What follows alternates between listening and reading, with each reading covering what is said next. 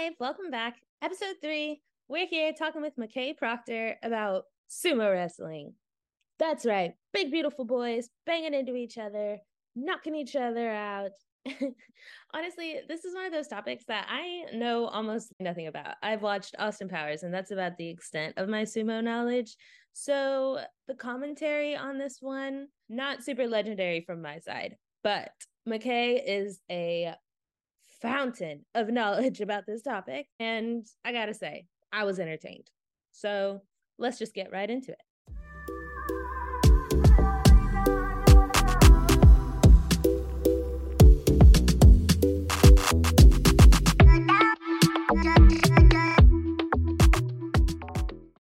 Hey, McKay. hey, man, what's good? I'm so stoked. First, how are you basically an expert? Like, do you watch it frequently? Do you keep up with it? So yeah, I um have ever since I got into it, I've been sort of in whole cloth. Um consuming as you do. yeah, as I do. This is, you know, for for the listenership, this is basically the way I've been since I was, you know, uh first got obsessed with like dinosaurs or whatever, you know, like I I just um I want to learn as much about the thing that I'm interested in as possible. And like, you know, I, I might put it down eventually, but most of those things stick with me. And um, I think sumo's here to stay. So, well, let me start with this. I I first got into it basically because a friend of mine was like, "Hey, I bet this is like a cool thing to keep up with," and um, turns out they were right. Randomly. I like uh, basically just went into um, YouTube and started searching for stuff, and like at that time it was pretty easy to find recaps of the tournaments. So sumo has six tournaments a year in the odd numbered months. Three of those are held at sort of like the sumo mecca in Tokyo, and then one is held in Nagoya, which is the one that's coming up in July. And Where then is that? Is that uh, also in Japan? Yes, also in Japan. Okay. so uh, held entirely within the confines of Japan here. Oh, okay one is in Osaka, and then one is in a third city that I I can't remember the name to ever, but it's not as famous as Osaka or Nagoya, so that's part of the reason.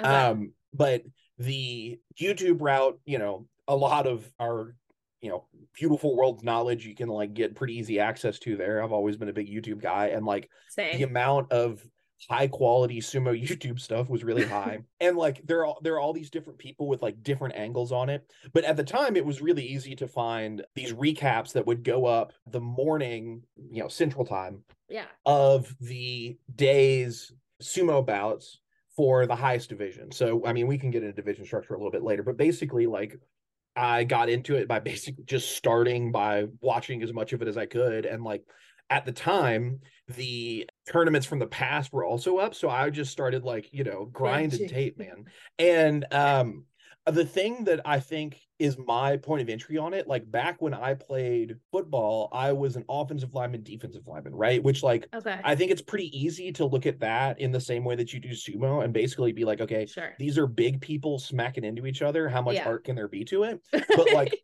when you see it done at a really high level, you know, you watch, you know, in, in the football case, you watch like one of the Bosa brothers or like Aaron Donald or like one of the the great left tackles. So like, you know, Kelvin Banks from Texas right now is like, you know, they call him a dancing bear. Like his footwork is unreal, his lateral quickness is crazy and like watching a big person move like that has always yeah. been something that I'm drawn to. And like sumo is just that, man. It's exactly that. You've got dudes who are like you know 250 pounds and above and you know they are in most cases like doing all of this like lateral and vertical movement that is just like so um almost choreographed but it's it's brutal too. Like it's it's um a combat sport in a real way. So well i feel like that's why most people are into it. Like i've never seen a feather light match of boxing, wrestling, anything. Mm. Like everyone's interested in the big guys. No one cares about the little guys. Yeah, yeah. Well, you know, fun. I think uh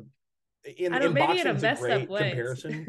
so there are no weight classes in professional sumo in Japan. So Japan is obviously it's oh. the you know the national sport of Japan. It's the pinnacle of uh, the sumo world, and the ultimately uh, it is it is revered as sort of like this you know cultural tome, right? It is like uh, sort of gone in and out of fashion a little bit over time, but people always come back to it as something that is like uniquely of Japan because it was invented there and like it is practiced at the highest level there. Yeah, I saw I did do like a 30 second Google search before this and I saw it's like hella old. Like I thought it was a bit older, I'm not gonna lie, but it was made in like or I guess done regularly in like the 1800s, mm-hmm. which I was surprised by. I don't know why I thought it was older. Well, so as the lore goes, and this all gets like a little bit fuzzy because you know so does historiography going back 1500 sure. years in this case yeah the first sumo bout was supposedly had by the order of the emperor there was these like two guys who had beef and he basically was just like y'all gotta fight it out and um something we also we also ascribe to i will say yeah yeah love absolutely. a soft wrestle mm. to settle well an and you know i think that um society is better when people are willing to you know fight it out. It, it, you know if if that's the way you're going to get the emotion out you should do it that way. But um you know but basically it's the emperor was like hey y'all figure this out. I'm not figuring it out for you. And like the only way they could figure out how to do it was to wrestle.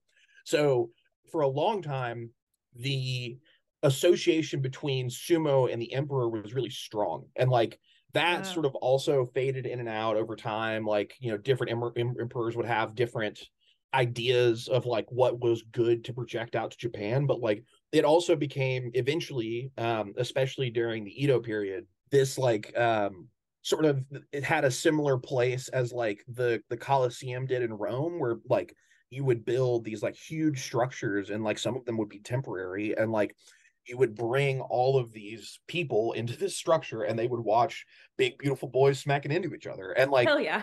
um the world of sumo is one that is like really steeped in tradition. Obviously, it's been around for 1500 years. Right. But um the ways in which it's manifested have also changed a lot. I mean, you would expect some change over the course of thousands of years, right? So right. um but there's there's like a lot of um inflection points in the way that it was done and like points at which traditions were picked up.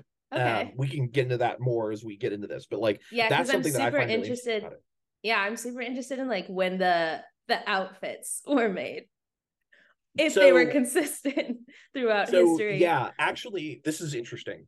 Um so for a long time but the the belts that are currently used are called mawashi.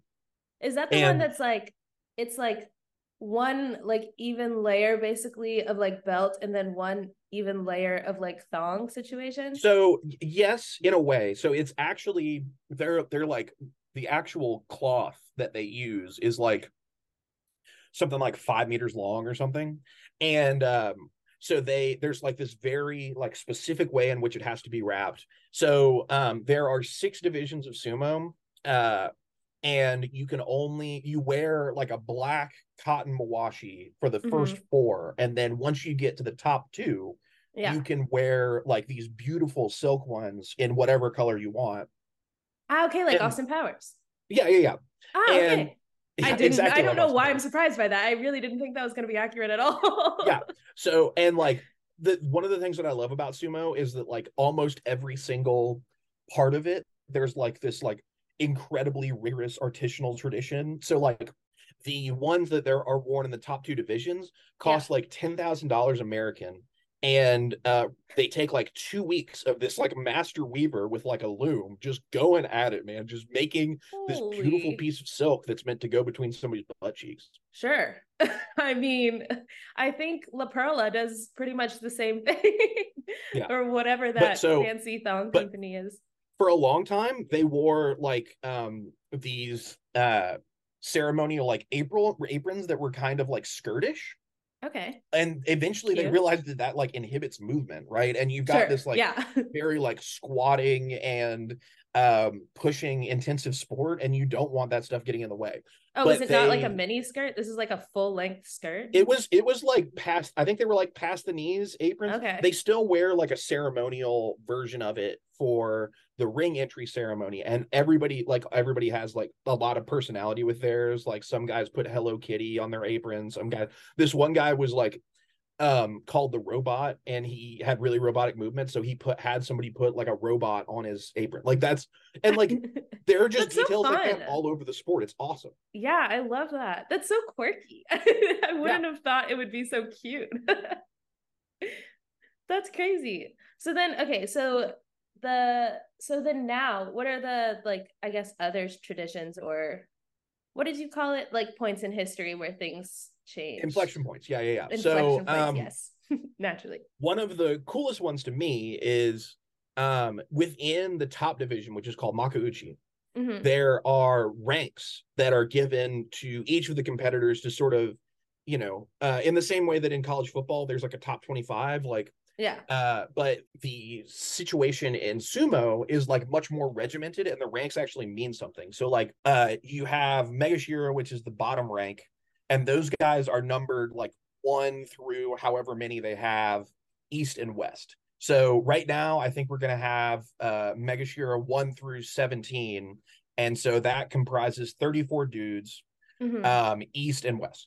And then above that you have komusubi which is the lowest rank in what is called uh the the Sanyaku Richi with Richi, which is the the guys who have the big important ranks.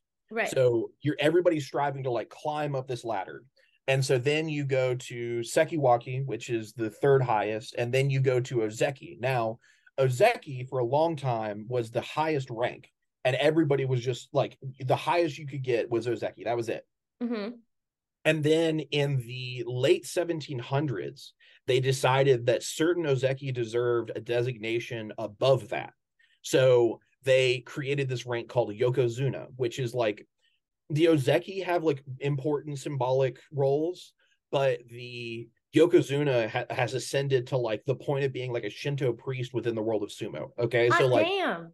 Yeah, it's like and it's like not um at all like something they do lightly uh, ever since the 1700s. Let's see. So the current Yokozuna is Terunofuji, who is from Mongolia. We can get into the whole Mongolian thing later, but um, so there's only one. Well, there can be more than one, but it's okay. really like we've recently there's like usually ish more than one kind of but mm-hmm. like the the level of achievement that's required to get there is like you've got you know even within like the six um levels that I've talked about, yeah. there are like 600 dudes, okay? And like okay.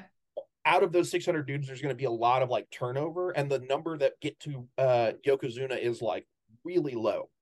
Okay. And the responsibility of that role they take really seriously. Like it they are supposed to be working really closely with the Japan Sumo uh, Association to like glorify the sport. Like every whenever you go up an important rank, there's this televised ceremony where like they will have someone from the JSA come in and like designate that person the rank and they give this like canned speech where it's like I will now train even harder so as not to disgrace the JSA or the rank of, of Ozeki or Yokozuna or what have you.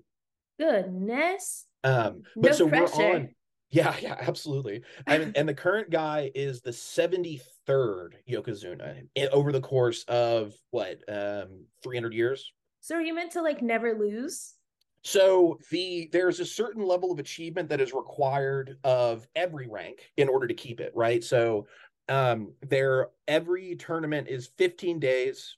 Um and you're expected if you are to keep your rank to do better eight eight and seven or better um, if you do worse than that, you will be demoted, right? So there's a lot of like movement going on within these ranks. So like currently okay. we're waiting on the new rankings, which is they're called the Banzuke, and the um, rankings will be coming out in like a week for this July tournament.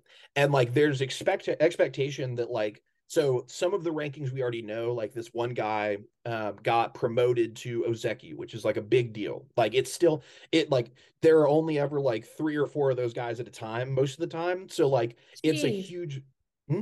This pyramid is like steep.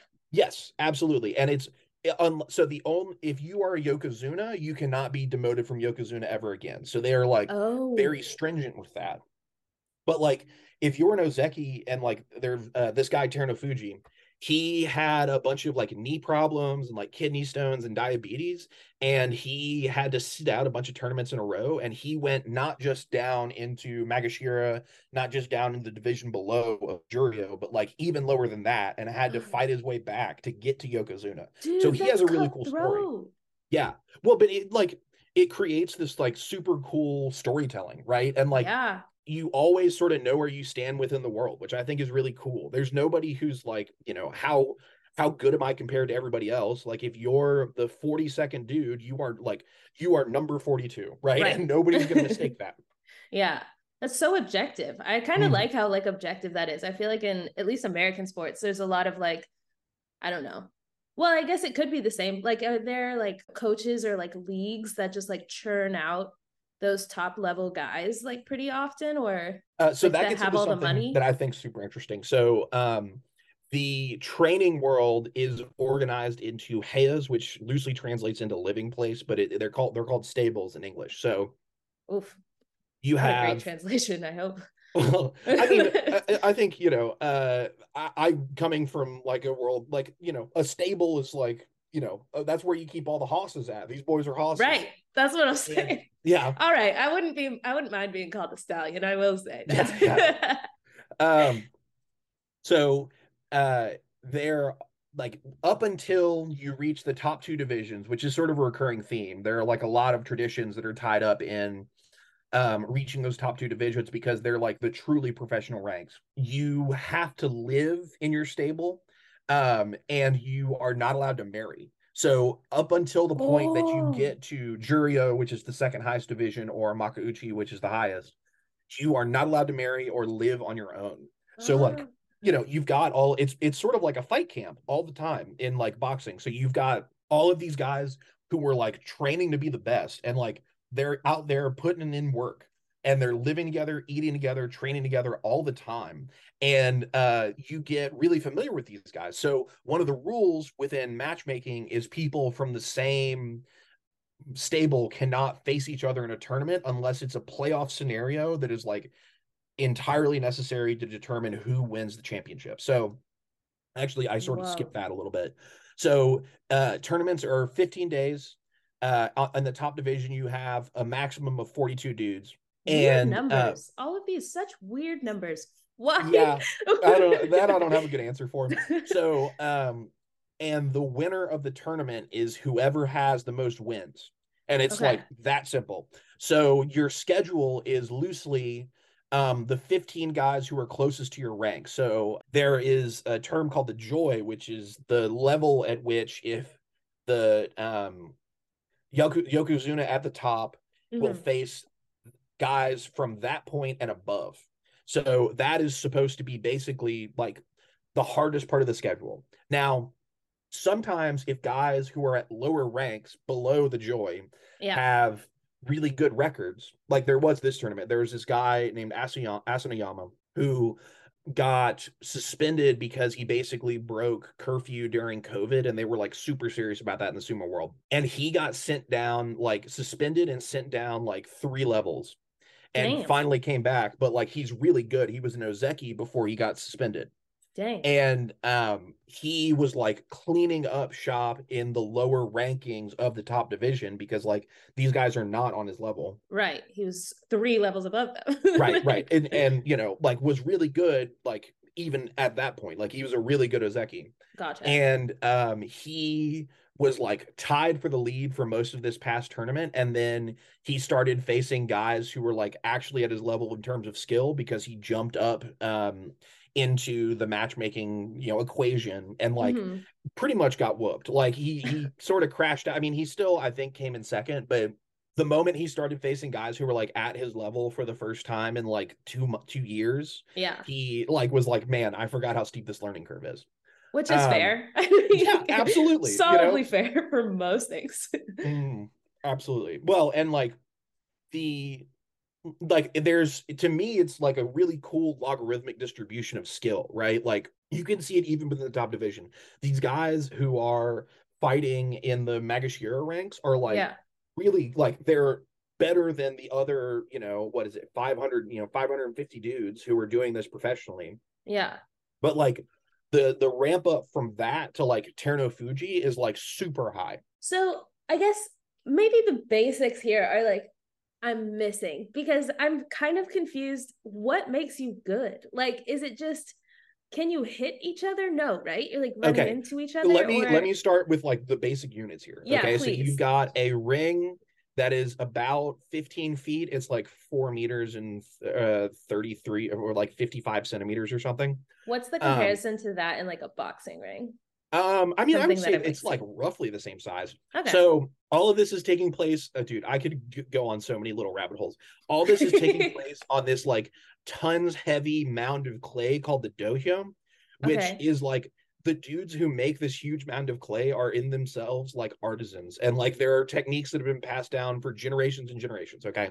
But i so just love got... japan for this in general. Yeah, yeah, i feel yeah, like everything they do is like steeped in insane like beautiful traditions that are always like so elegant and amazing. Um, and these dudes literally, they're like artisans of just smacking clay with tamps. Like they will, they they bring in tons and tons of clay and just shape it into this big trapezoidal ring it's a circle, except at the east, north, um, west, and south points, the uh, there are like slight indentations out.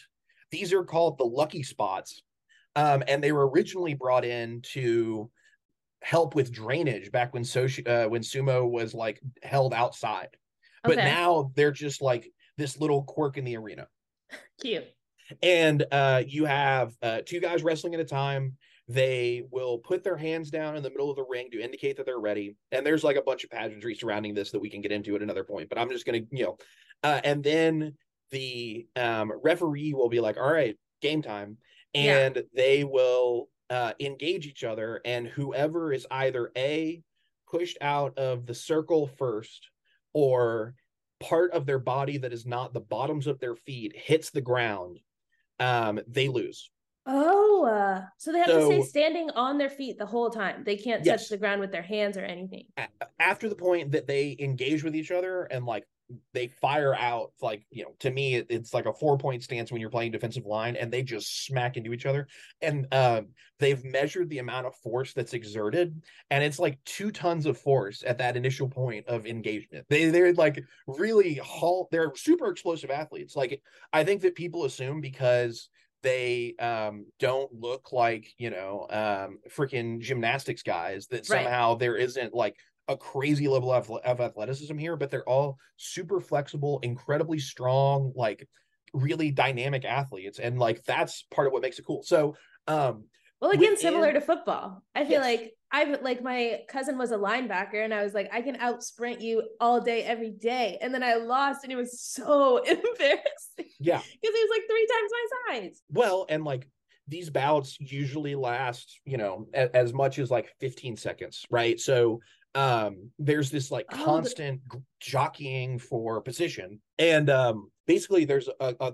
people have like different preferred strategies on how they like to win okay? So mm-hmm. um some guys like to grab on to the other guy's belt and use that for leverage to do like judo style throws. So um one of my favorites is the smallest guy in the division right now is named Midorifuji.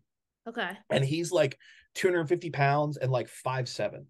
And the average Seems guy like a very average like, man. yeah is like six three and um you know plus in a lot of cases yeah. and uh then you know on top of that they're like 350 pounds right? So he's giving up Jeez. at least like 50 pounds to almost everybody he wrestles right. but his technique is really good and he really likes to get into the belt and like do all these throws and he um last the tournament before this past one he went on like a 10 match winning streak and every single time he was doing like a different technique so there are 82 recognized finishing holds or throws within the JSA. So they have like designated what each of these things are. And there are some of them, which like Yorikiri, Yorikiri is a frontal force out. And you'll see that like almost half of the bouts.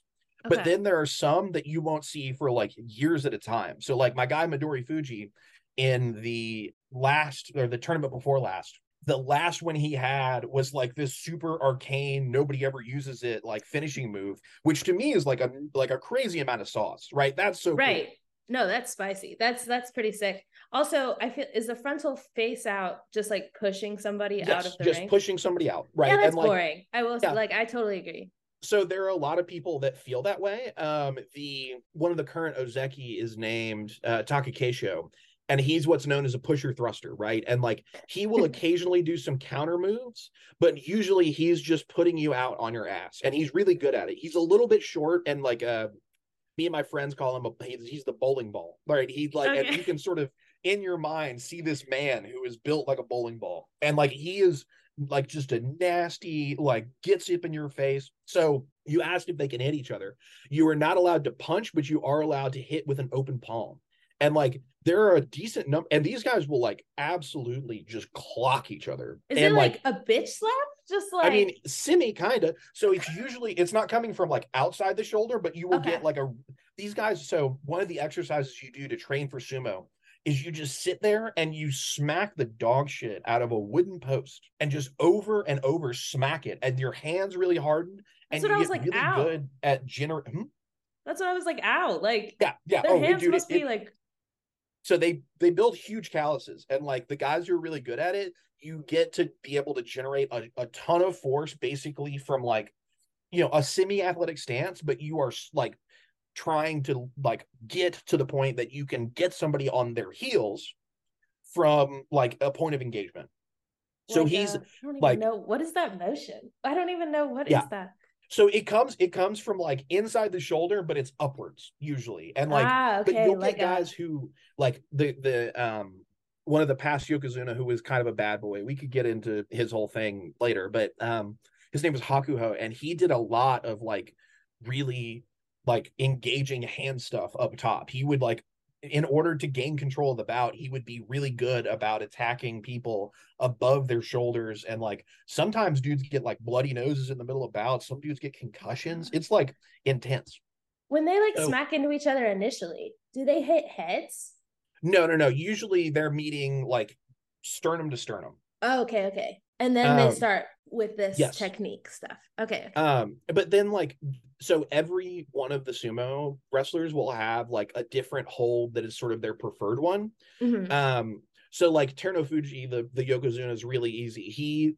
really likes to get people um wrap his arms around their arms and like explode up through them and like push them out that way or like control them that way, which is a little bit unorthodox. wild. most people prefer to have an inside grip on the belt but he really he's like pretty big and tall. So he mm-hmm. likes to get his arms around yours and like use that as the point of leverage. And he's got like he's super strong. It's like really impressive to watch. He won this past tournament after being out for a while and it, like the level of sumo is just different from most of these other guys in terms of the amount of control he has the patience he has it's crazy Wow.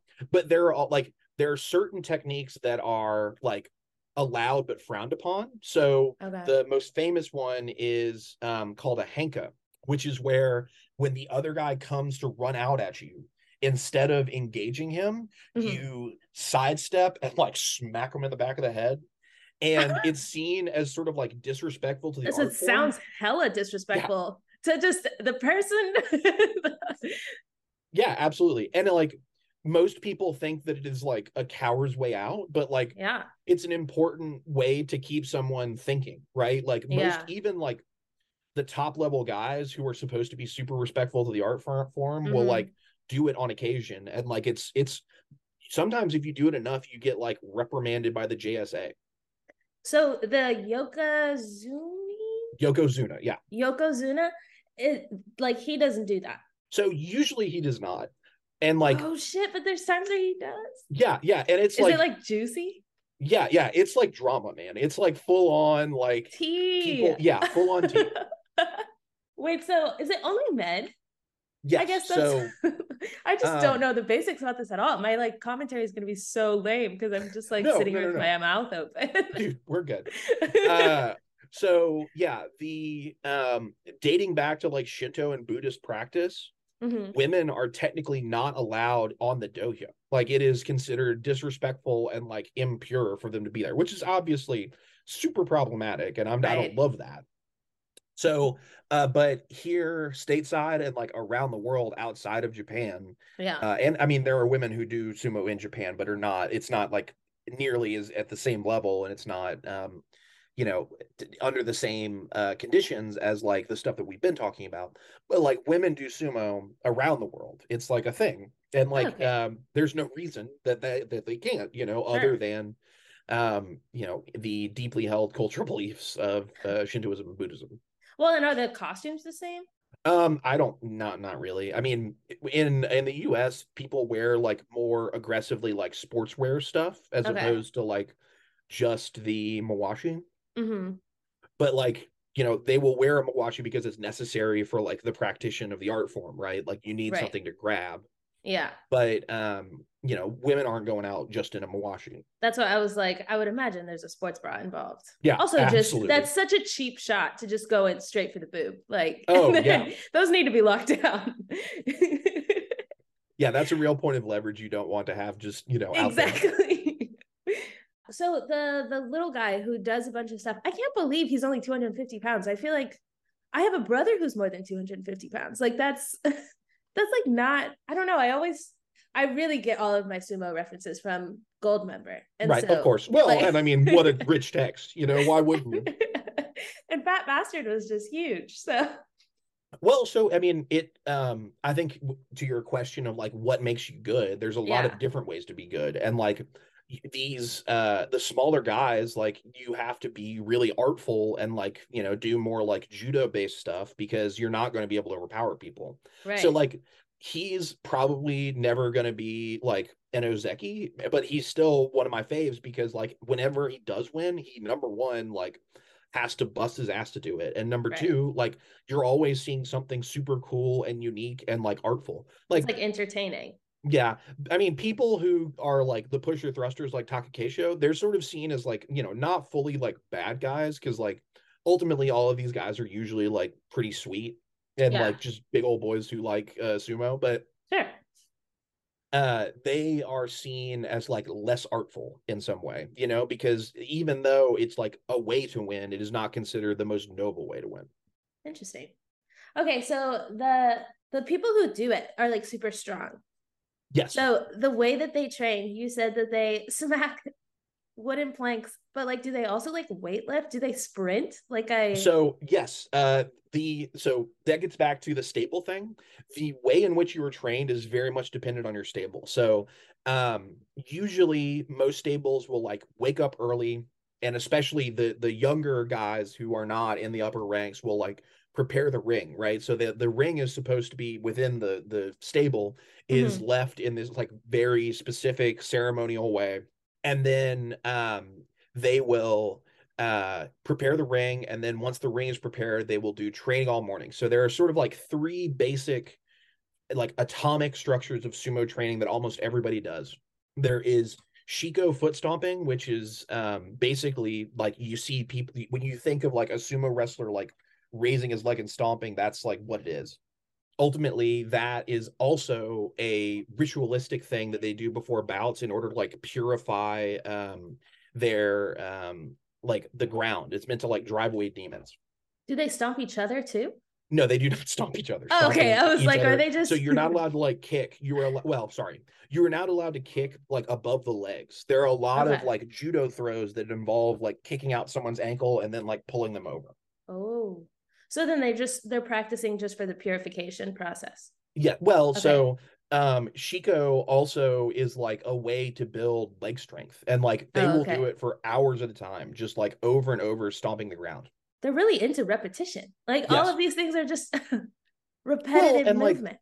Y- You think about it as like this is a very like in some ways simple sport, you know, you just have Yeah. two people trying to push each other out of it. There's not like a crazy number of rules outside of like not being able to pull the other guy's top knot, right? Sure. Cute. um yeah. well we can I forgot the they top had knots are top really interesting too we can we can get there too um but then the other thing is smacking the pole which we've talked about and then um the other thing is like this shuffling which reminds me a lot of how in football we would hit like a blocking sled so you are meant to like stay low and like slide your feet right because um if you lift your feet off the ground in a big way, unless you're doing it to like attack the other guy's foot, you're leaving yourself at risk of being Super unstable. destabilized. Yeah. So like they will slide across the ring. And then um the other thing that people always do is like at the end of their practice, they will get everybody find somebody who's like bigger than them or more senior than them, and they have to push their dead weight across the width of the ring. That's like so, not nothing when you're talking about like a 300 pound guy. That oh yeah, absolutely. It's, it's like and like you know some people, especially when you're like the so people will come into sumo and they won't be like what you think of as a sumo wrestler. They'll just look like a you know like a dude. a person who is like you know uh, uh I am a normal size like an average sized man of 160 pounds and you know I just happen to be pretty tall and I want to do this and they will slowly build up their weight. So um there is a lot of ceremony around eating in sumo wrestling because you have to put on a lot of weight, both in terms of strength and just like weight to make you harder to move. That's what I was like. All this training is so intense. Like, how are they not just burning hella calories? So, um, this is another thing that's pretty standard. There is a a soup or stew called chanko nabe, which has got like chicken, fish, and a lot of vegetables, and it's incredibly nutrient dense. And it's oh. sort of like the cornerstone of um, what pe- what sumos sumo wrestlers eat. But most, so number one, every stable has their own sort of like special house recipe and they will do different recipes for different parts of the year depending on like what's available mm-hmm. and it's mm-hmm. apparently i mean i've never had it but it's it's supposed to be like pretty delicious it's like very rich but like not heavy if that makes sense because you have yeah. to eat a lot of it but it also but doesn't then, sound like something I would hear and be like, "Oh, that's going to get you big." like, right. Well, but it's I mean, it's it's probably more stew than soup, I guess would be the way I would okay. phrase it, right? There's like okay. a lot of of plant matter and and meat that is in there. Okay. Um and then but in order to make like eating not a chore, which it still kind of is, but they will like there will be like other things that come along with it. They'll incorporate like fresh fruit and like other things alongside it just to keep you from like absolutely dreading eating the same thing every day. Oh, they eat it every day. Yes, every day. Jeez. Um, every day and usually for like two meals a day. Um, how many one after have? training, and then the they will usually take a nap. Um, and then the which I think is super cute. Just no, like all of so... these big teeth so just cute. just yawning in unison and, and, you know but like the nap also helps them like hold on to what they've eaten right and like fully digest it and like before they start burning calories again. Um and younger guys will usually have like a school situation after that. Um older guys it sort of varies what they're doing. Um but then uh you will usually have like some kind of like a lighter training in the afternoon or evening. So do they get paid a lot like, so it depends. Is this their main? So job? yes, it will be. Um, it is your main occupation. The amount that you paid obviously depends on the level that you're at. So I think that um, a Yokozuna makes like I think the number was like 40k a month or something like that. But like okay. the lower uh 40k US dollars, I should say, because yeah. 40,000 yen is like you know what, what's even the point at that point. um, I mean that's still a lot of money, but when anyway, um, I don't. But then, like the lower divisions, you don't get paid enough to like live off of it necessarily, but you will probably still be like living under the roof of your stable and like you know as long as you aren't having to support any huge you know um situation outside of that you'll be okay. So what's the deal with i feel like these stables are like they sound culty to me. They sound really low-key so, kind of scary to me. Are they yeah, like it's funny you would say that um there has actually been in like the last 10 years or so a lot of like exposés done on like really harsh like hazing done by older wrestlers to younger wrestlers to like make them because it's you know ultimately it's like a boys club right? And like right. what do men do when they get together and feel like people need to earn their respect? They freaking you know beat the shit out of each other and um, do dumb shit. But like recently like the the stable that Midorifuji and terunofuji are in they got exposed for like beating um the younger wrestlers with canes and then pouring the the hot soup water like on them. Oh my god. Yeah man. That is like i feel like using the word hazing there is i don't under yeah, that's exaggerating? Like i that is intense. Wait so are they like i don't i guess like why why? So okay can they have sex yes you i mean i think that there might be like some rules um stable to stable but usually like in your outside life you're allowed to like you know date you just can't get married oh okay okay i was gonna say this sounds like prison I, I mean like i think you know it takes a certain kind of person to commit to this level of like everyday discipline with this stuff, you know? Yeah. And like I'm not wired like that. I don't think that I would do very well in that environment. Obviously, no. you know, the hazing thing set aside, like even just the the sheer repetition of like having, you know, you here's your 2 hours of stamping time, here's yeah. your 45 minutes of smacking a pole time, you know, like that'd be tough. So you asked about weightlifting though. So and like sprinting and explosiveness stuff.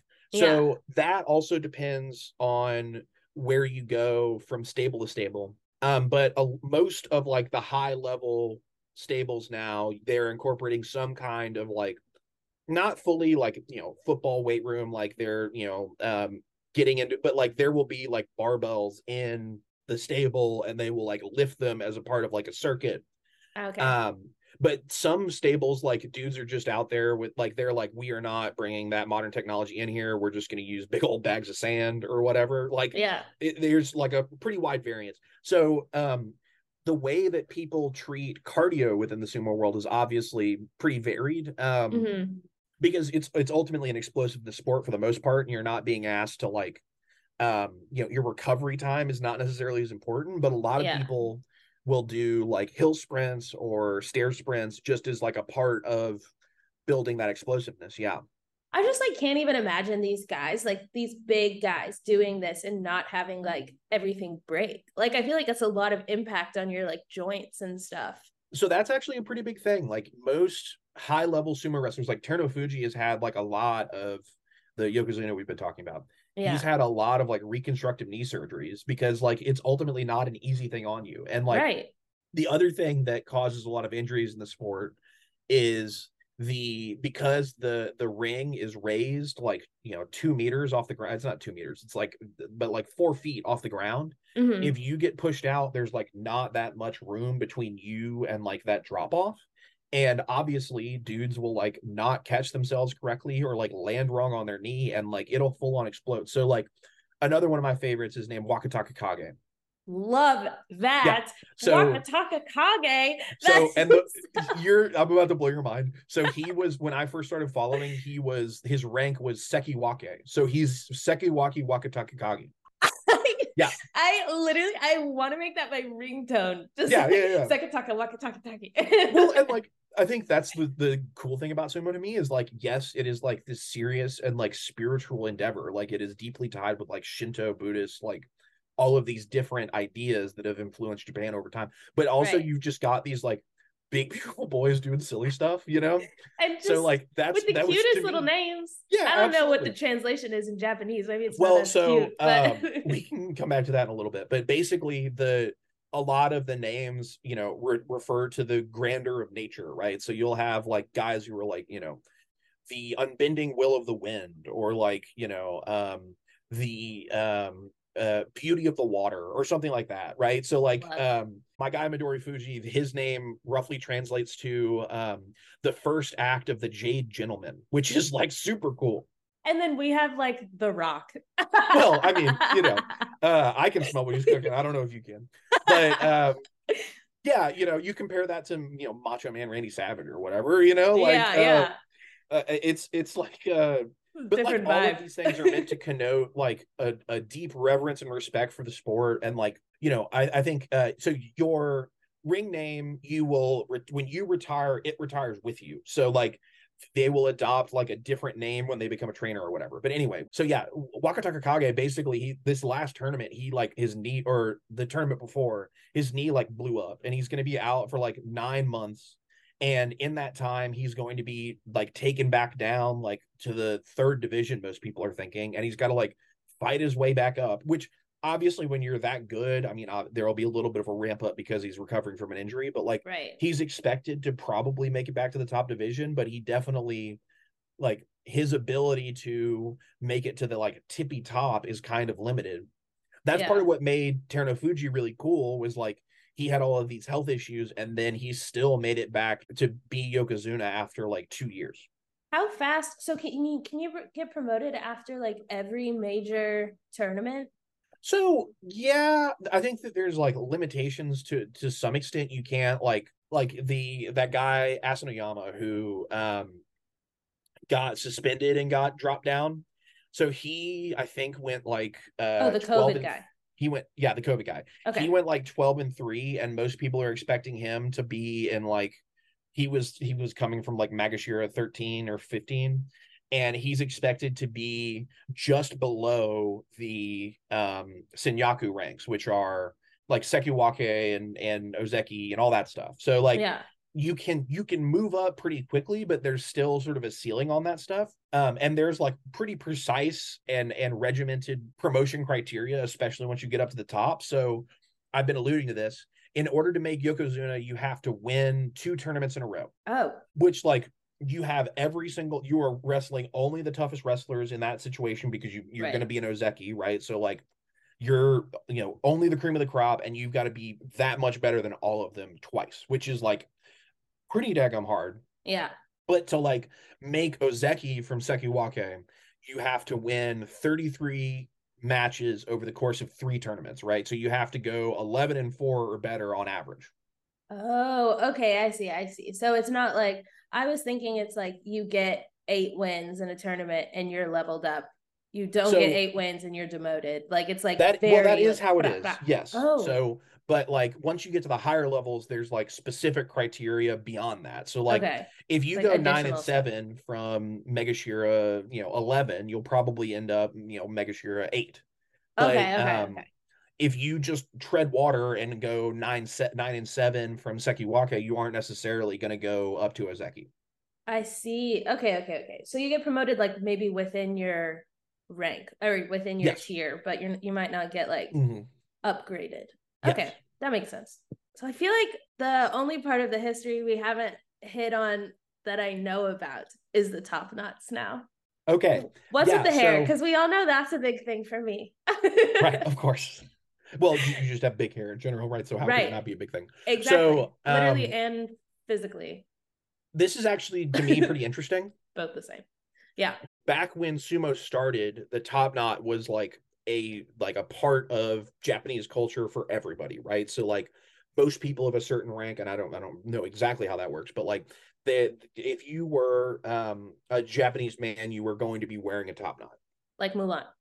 Yes, exactly. Just like and um but then once you get to um the point that Jap- uh, Japan wanted to westernize, the first prime minister actually was like, okay, nobody can wear top knots, but he really liked sumo. So he said, except sumo wrestlers. So it has now become a part of sumo culture that like the top knot is this ornamental thing, right? What? So, That's so um, nuts. Yeah, yeah, absolutely. It's I mean it's cool though, but it's so, cool, but like also to outlaw a hairstyle is just yeah pretty nuts. well, yeah, that's I mean, but like I think um there there's some analysis there that uh is not for this time. You know, I think okay. that that feeling of not wanting to look like an imposter, I think we can all kind of understand, but like yeah. the need to and colonialism and all that, we can just sort of put that to the side. Different podcast. Yeah, yeah, yeah. yeah. Different podcast. but so just like within the Mawashis and like all the rules surrounding what you can and can't do, um, there is a different top knot for different ranks. So when you are below the top two levels, you are allowed to only wear like an unadorned top knot that just sort of comes straight forward. Straight forward. Yes. So the top knot, um, you will have it's then their hair is super long. This is actually a cool thing because some guys will get better than their hair allows them to look, if that makes sense. So like there's this guy named Ochi right now who is rising through the ranks, but he's really young and has not been in sumo that long. So his hair is not long enough for a top knot. So he's just got this bitchin' looking mullet, man. It looks amazing. I um, love that. yeah, and you got just these, the... these baby face dudes with these mullets. They look them, it's just so cool. But so um once you are capable of, of having a top knot, they have just a simple one that come you bind it in the back and then put the hair forward on top of your head and then bind that little like bun, if that makes sense. Sounds like a look.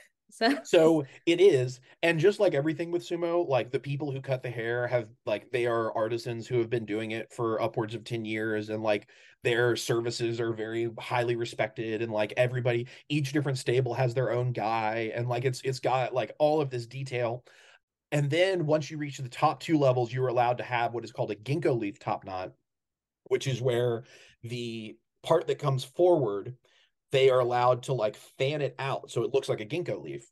Um, and this is considered like a great sign of like respect and and advancement and it's like this whole ornamental thing so the secret of the top knot is that in order to make it look right and like sit right on top of your head yeah. you actually kind of have to have like a friar tuck haircut so the outer part is what's long but like the top of your head they will have to like shave bald oh so, my god. um there's a bunch there's a good video about this on youtube which I, am sure we'll get into like all of the youtube content i consume and how other yeah, people yeah. find it. But they in order they will like you know give basically fan all of this long hair out to the side and then shave down to like stubble the middle part so that it will sit correctly on top of the head. But like when that's the only hairstyle you're ever going to wear like that's cool. The other cool thing about top knots is when you retire from sumo the way that you like ceremonially retire is they cut your top knot off. No. And they will have these like they will come to the middle of a dohyo, they will sit there and like with scissors like your trainer and like you know your wife and then like some of your great rivals will come and cut a little bit of the hair at a time until it's all the way gone um and then you will like go get your hair styled and come back for what is called your last speech and you like address the sumo public, which is like, you know, this is not meant to be, it's not a very expressive art form within the ring necessarily. So it's meant to be right. symbolically like you are allowed to express yourself finally. I have so many thoughts. One, I would absolutely hate getting hazed by someone who looks like Friar Tuck.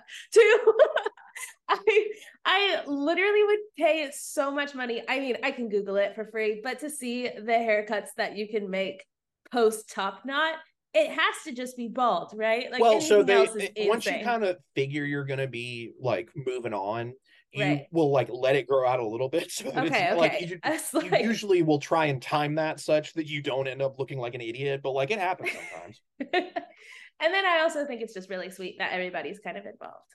Yes. Mm-hmm. I love that.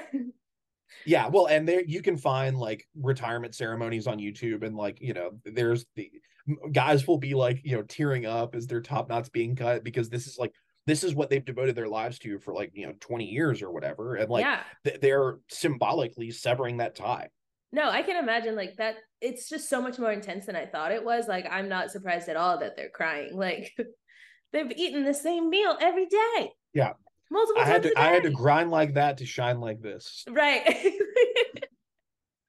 and my head so anyway, back yeah. to YouTube. right. How do you so, like you don't speak Japanese? so that is a little bit of yeah, my my Japanese is not good like unless exist. You've really been studying. no, no. Well, that is something I'm like, pretty sure know, I know. An entirely different linguistic system, right? It's not, yeah, you know. No, it's not Spanish. It's it's like, not like I'm learning a romance language where exactly. like there are similarities in the words. It's like you right. know, completely different characters, completely different pronunciation, all that shit. Yeah, different and, sounds um, with your mouth like so, that we can't make. uh, I definitely bump up against that as a problem with like remembering terminology, right? Because all yeah. of these words that I'm using, you know, dohyo and and um sekiwake and and yokozuna, all of these things have a meaning mm-hmm. that like if you are a native speaker, you know. So like yokozuna, for instance, means uh, I think it means heavy rope, which is an allusion to the rope belt that yokozuna wear during ceremonial, like when they are doing their Shinto priest thing. Oh, okay. But like, you know, I only know that because I had to learn it that way. I'm not a native Japanese speaker where like, okay, that is a big rope. I know what a big rope is. Right. Um, so I in the age of the internet where the world is flat, um, there is a lot of English language YouTube content. So and it comes from different people.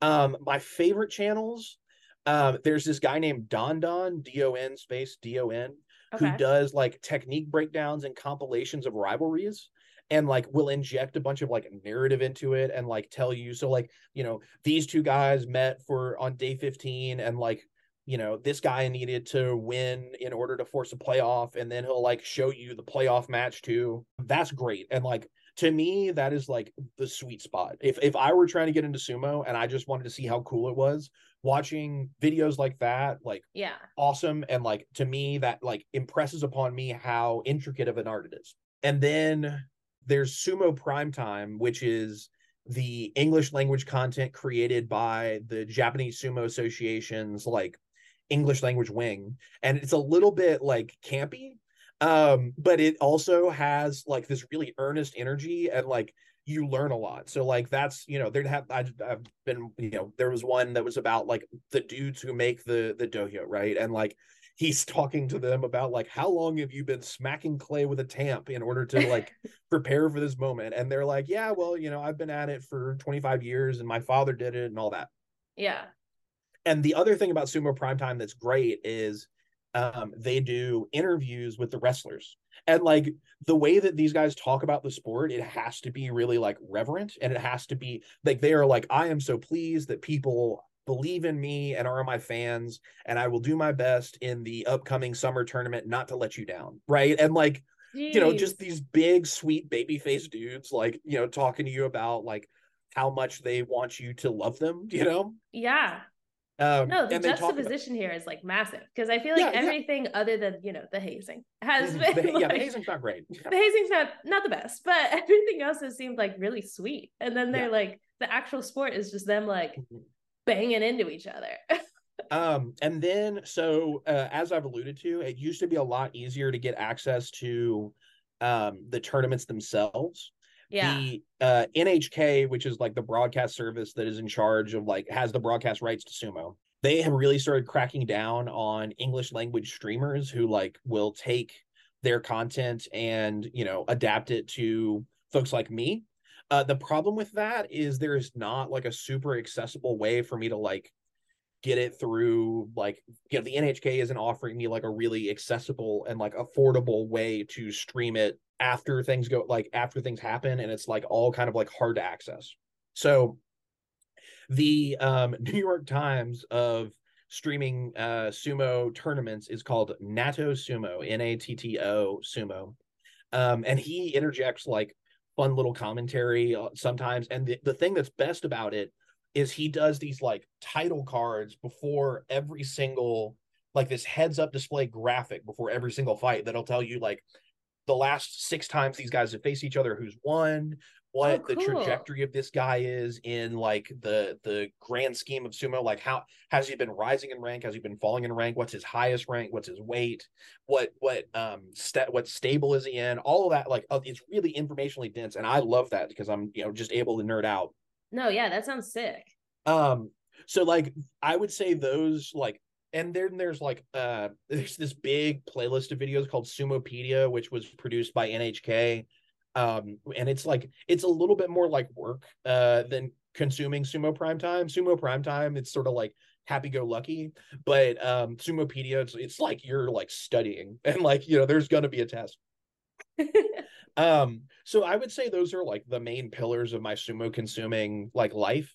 Um, yeah. There's a, a couple of like pretty good English language podcasts um, that then like most of the people that have gotten into it have only gotten into it in like the last couple years anyway. So like there's not a huge gap in um sumo understanding necessarily but just having somebody as like a companion text to like walk you through what's going on and what you're looking at is really helpful so yeah. like grand sumo breakdown i i listen to them like almost every episode is it like fun- rising in popularity like is it getting like I honestly have no idea, dude.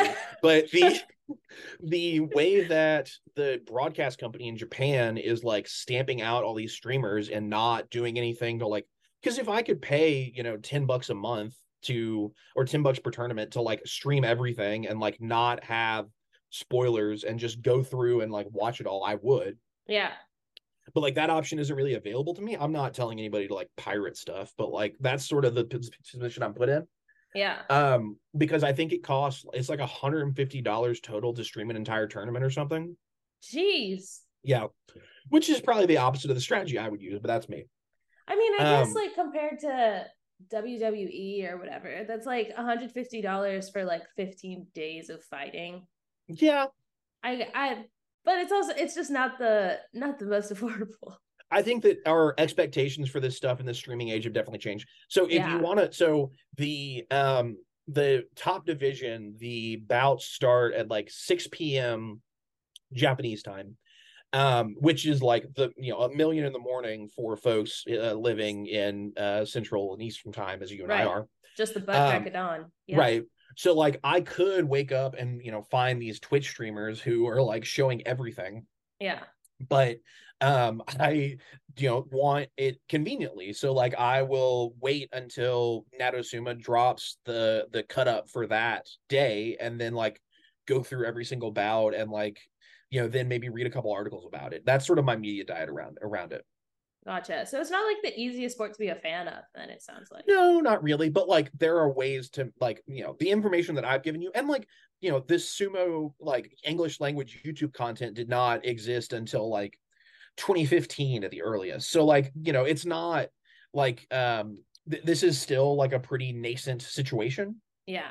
Uh, so another fun piece of sumo content that might be like a good entry point for people um, there is this Netflix show called Sanctuary. Oh, which, love a Netflix show. Yeah. So it is it is made it was made in Japan, but it is dubbed in English, um, if that matters to people and they don't want to read subtitles. Mm-hmm.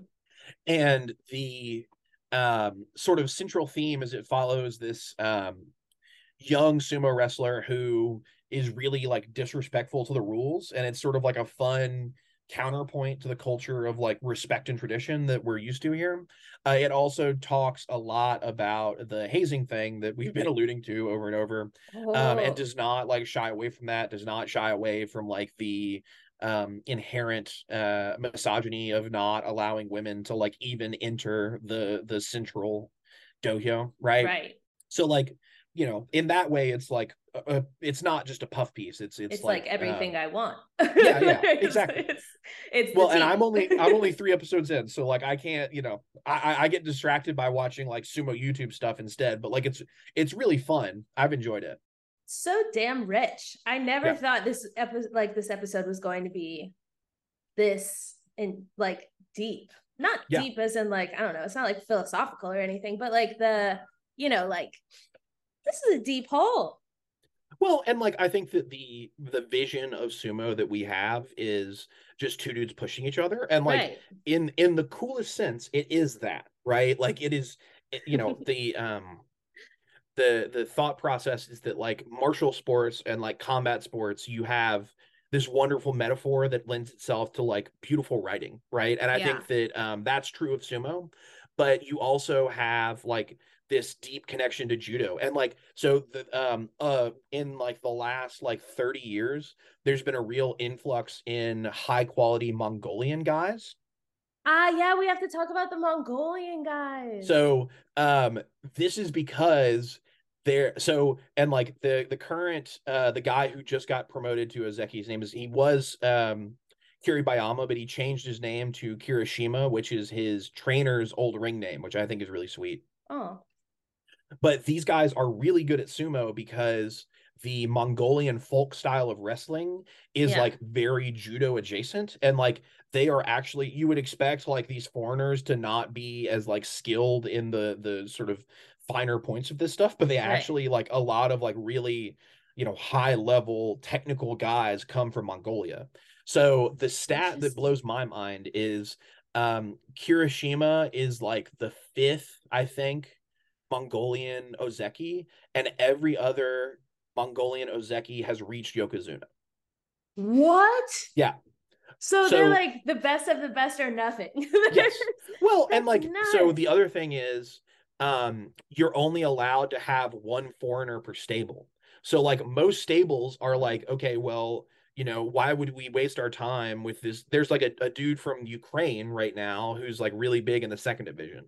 But like you know, usually like there are there are some Eastern Europeans mixed in. So like there's currently a guy from Georgia, there's a guy from um, Georgia who recently retired. But like it is by and large Japanese natives and Mongolians. That's what I was gonna say. Like the Mongolian stable must be like doing something different, like akin to like Norwegians and triathlon or something. Yeah, yeah, yeah. Just built diff, man. Exactly. Just like that's just how they are. That's just them. Mm. That's crazy. Well, thanks for coming. I hope you're a regular on this show. I mean, I'm I'm free you're free, man. okay. Well, next week I've got a solo episode coming out. It's a mystery. Tune in. It's probably going to be a shorter one. Not next week, the week after next week, every other Friday. All right. See you there.